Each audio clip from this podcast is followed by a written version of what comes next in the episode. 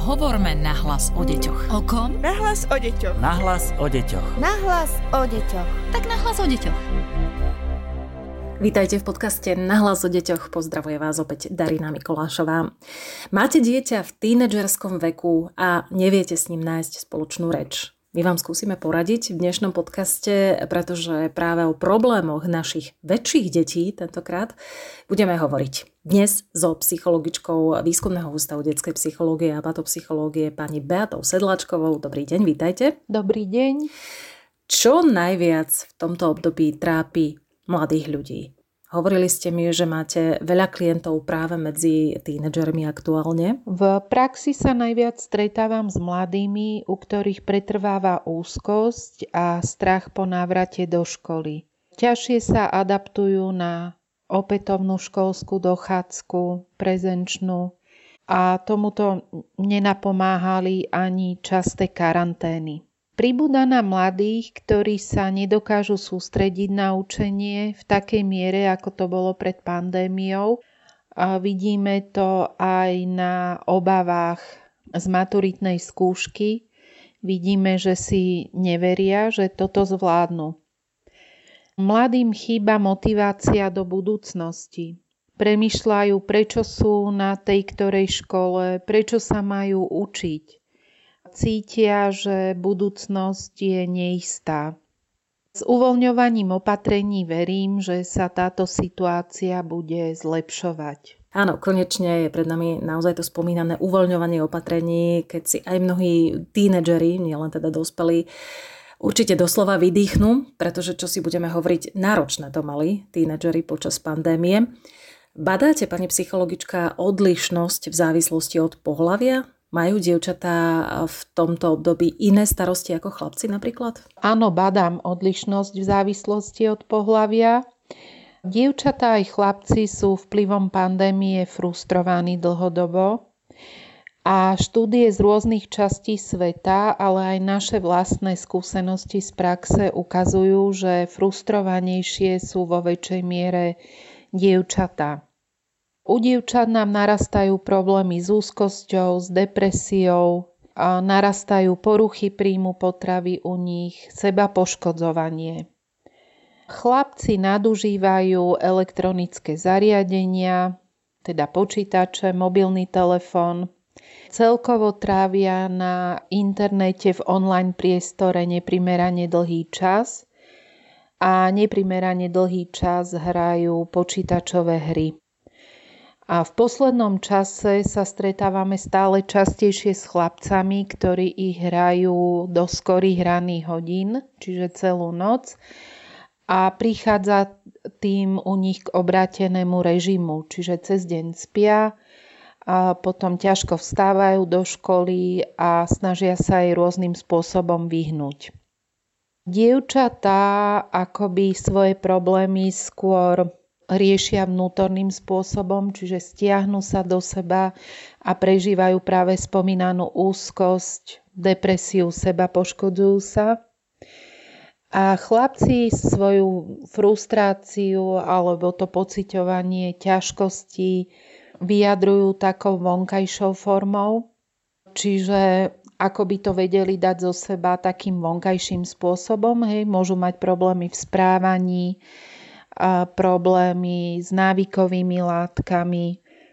A tu predpokladáme, že tieto problémy ešte po nejakom čase budú doznievať a budeme ich riešiť dlhší čas. Hej.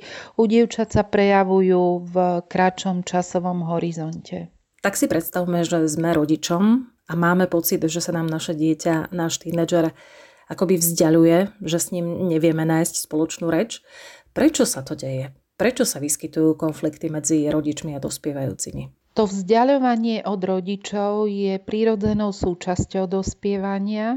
Je to taká súčasť osamostatňovania, taká príprava na vyletenie z hniezda. Rodičia a tínedžeri sa akoby potrebovali vzájomne vyladiť, prispôsobiť sa tej novej situácii, novému vývinovému obdobiu a zmenám, ktoré so sebou prináša. Každé dieťa, každý mladý človek, aj každý z nás sme originálom a u tínedžera nemôžeme automaticky predpokladať, že bude preberať naše vlastné postoje, názory, náš prístup k práci, tempo práce, naše hodnoty. Tínedžeri potrebujú vlastné skúsenosti, potrebujú sa poučiť z vlastných chýb. No a vieme, že úlohou mladých je v tomto období sa búriť, vspierať sa konvenciám a očakávaniam, akoby sa vspierať tomu tlaku, ktorý na nich kladie spoločnosť. A tínedžer sa nám potrebuje vzdialiť, aby sa k nám potom zase vrátil vo vzťahu bližšie, ale v takej inej, zrelšej podobe, ako keď bol menším dieťaťom. Čiže musíme sa aj my naučiť toho mladého človeka pustiť, aby sa k nám mohol opätovne vrátiť. Tak nám poradte, ako komunikovať s tínedžerom? No, tu by som povedala, že ako s maľovaným vajíčkom.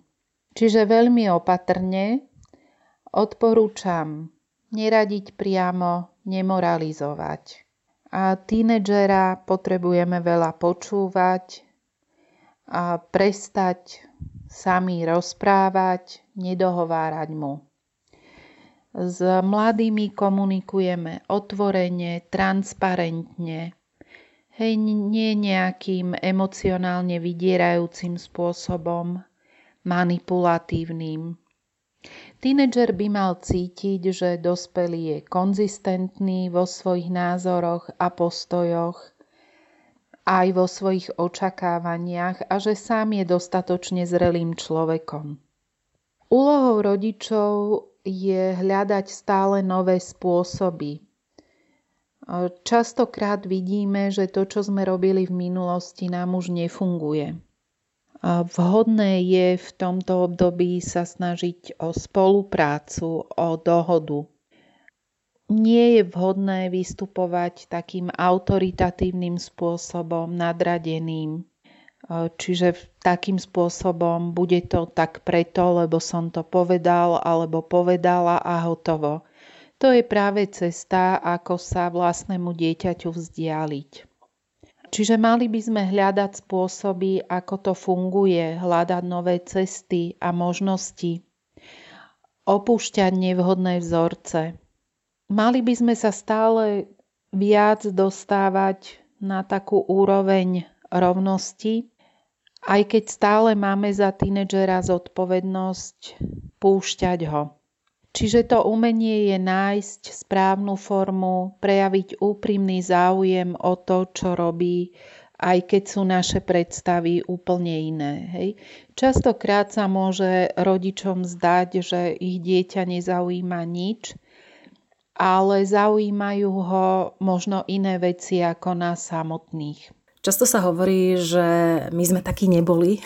Nemám to síce veľmi rada, ale počúvam to zo všetkých strán.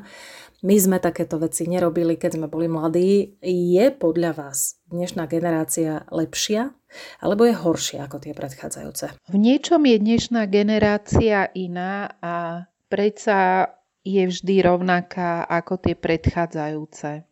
V dnešnej dobe sa stretávame s tým, že rodičia sú omnoho viac aktívni, ako boli ich vlastní rodičia.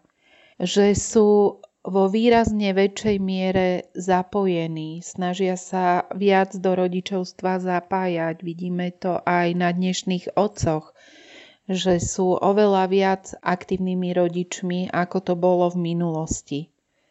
Do tohto vstupuje ale technológia, sociálne siete a to má na svedomí, že dnešné deti majú omnoho menej takej skutočnej interakcie, aj v rámci rodiny sa s tým môžeme stretnúť a počas pandémie aj sami medzi sebou majú menej reálnej interakcie, menej naozajstných skúseností.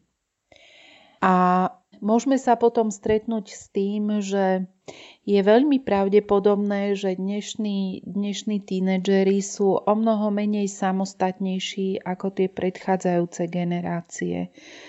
Že keď sa ocitnú v nejakej situácii, tak si môžu vedieť menej poradiť ako ich rodičia v rovnakom veku a môžu znášať menšiu mieru frustrácie, menšiu mieru záťaže.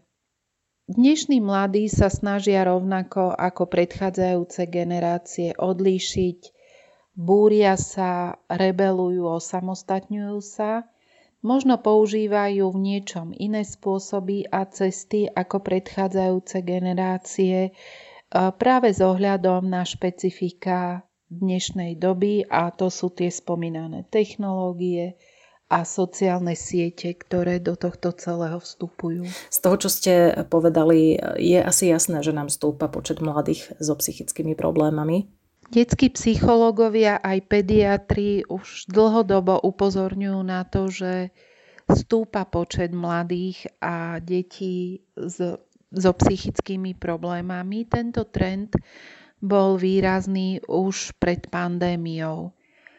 Pandémia ešte zvýšila frustráciu v spoločnosti. Vieme, že deti boli dlhodobo izolované.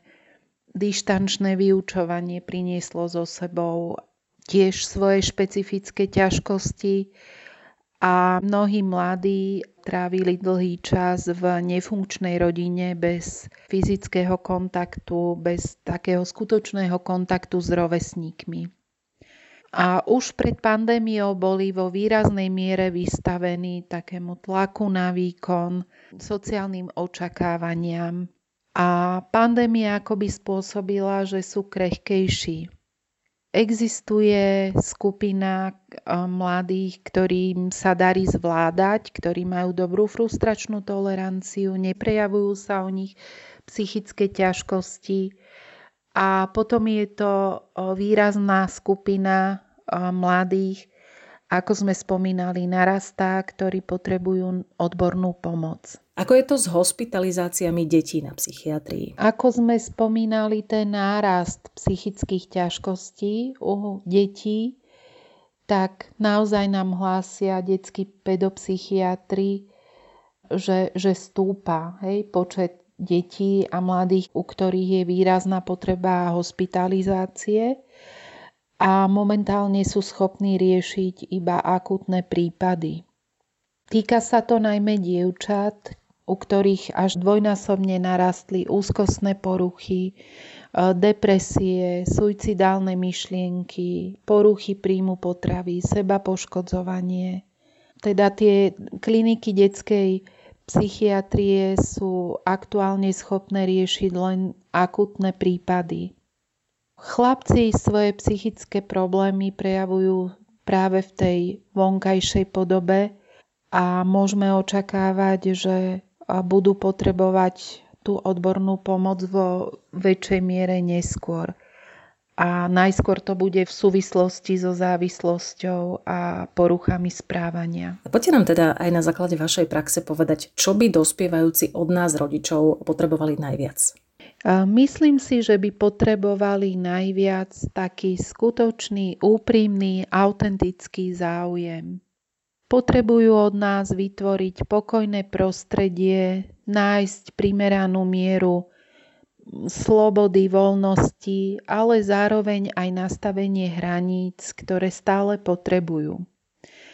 Rešpektovať ich vlastný priestor, prijímať ich vlastný názor a pozerať sa na nich ako na partnerov do diskusie. Vieme, že mnoho rodín funguje síce vedľa seba, ale takým izolovaným spôsobom, kde má každý svoj svet, elektronické zariadenia, zavrú sa každý do svojej izby. Rodičia častokrát nevedia, čo dieťa prežíva, nevedia, ako trávi čas na sociálnych sieťach, s kým a o čom komunikuje. Pomáhajú tresty, pomáhajú zákazy? Samotné tresty nemajú vo výchove veľký efekt a zákazy tiež nie. Celkovo sú vo výchove účinnejšie logické dôsledky. Čiže ak tínedžer niečo nesplní, vyvedie, toto jeho konanie má nejaké následky, s ktorými sa stretáva a potrebuje sa naučiť vysporiadať. Tu nie je dobré, ak mu to rodičia neumožnia. Potrebuje sa to naučiť pre svoj ďalší dospelý život. Čo sa týka elektronických zariadení, tak úloha rodiča je regulovať ich používanie. A to čas, ktorý dieťa strávi na zariadení, ako aj prípadné odobratie tejto možnosti. A samotný zákaz používať elektronické zariadenia by mal byť tiež takým logickým dôsledkom. Alebo by mal vyplývať z dohody medzi rodičom a dieťaťom. Hej, že keď dieťa trávi neprimerane veľa času na týchto zariadeniach, zanedbáva si povinnosti či už doma alebo školské. Dohoda by mala byť, že v takom prípade mu ten čas skrátime. Prípadne, keď nevypne zariadenie vtedy, keď má, ďalší deň bude o nejaký čas menej na zariadeniach. A všeobecne tresty a aj zákazy môže dávať iba ten, kto má o dieťa úprimný záujem, venuje sa mu a počúva ho, trávi s ním čas. Čiže nemali by byť tresty a zákazy nejakým jediným spôsobom interakcie medzi rodičom a dieťaťom. Veľmi veľa sa zo všetkých strán teraz hovorí o zvýšenom užívaní návykových látok u detí. Čo sa týka návykových látok u detí, tak tie čísla boli alarmujúce ešte pred covidom. Veľký problém je to najmä u mladých ešte pred dosiahnutím dospelosti. U takých 15-16 ročných, čo potvrdzujú aj lekári urgentného príjmu, pediatri aj detskí psychiatri, že sa stretávajú v takej výrazne väčšej miere aktuálne u detí, u mladých, ktorí sú intoxikovaní alkoholom. A čoraz častejšie pijú tvrdý alkohol. Častejšie si privodia takú závažnú opitosť a v podstate, kedy ide o život ohrozujúci stav. Častokrát je toto forma volania o pomoc. Hej, to zvýšené užívanie návykových látok môže byť u dieťaťa naozaj taká forma, kedy nám dieťa hovorí, že nás potrebuje a ako by hovorilo, pomôž mi. Neviem si pomôcť sám, pomôž mi. A čo sa týka závislosti, tak ešte tam spadá na nadužívanie elektronických zariadení, čo mladí vlastne, alebo teda tínedžeri nedokážu sami ustať a regulovať. A takéto nadmerné užívanie môže postupne prerásť až do závislosti. Tu platí, že ten dohľad a riešenie je v rukách rodičov čím skôr, lebo s pribúdajúcim vekom mladých majú na to akoby stále menší dosah, stále menej to vedia ovplyvniť. A keby sme si to mali celé zhrnúť, čo je podľa vás, keďže sa tejto problematike venujete, najdôležitejšie pri výchove dnešného tínedžera? Najdôležitejšie je z môjho pohľadu nestratiť a nepretrhnúť takú niť porozumenia, hej, to, čo nás spája s tým našim tínedžerom. Radšej sa v hneve včas zastaviť, dať si pauzu, ísť sa zhlboka nadýchnúť. A dôležité je aj hľadať vlastné zdroje. Čiže ako rodič nezabúdať sám na seba, na svoje vlastné potreby, na vlastné plány, na vlastný život. S tínedžerom je optimálne viesť otvorený dialog a priznať si aj vlastné chyby a zlyhania. Čiže nie je zlyhaním prísť prvý a ospravedlniť sa. Hej, zlyhaním je, keď nedokážeme vhodne vstúpiť do interakcie s dieťaťom. Hovorí psychologička Výskumného ústavu detskej psychológie a patopsychológie pani Beáta Sedláčková. Ďakujem veľmi pekne za váš čas. Ďakujem, dovidenia. Podcast Nahlas o deťoch realizujeme v rámci národného projektu štandardizáciou systému poradenstva a prevencie k inklúzii a úspešnosti na trhu práce.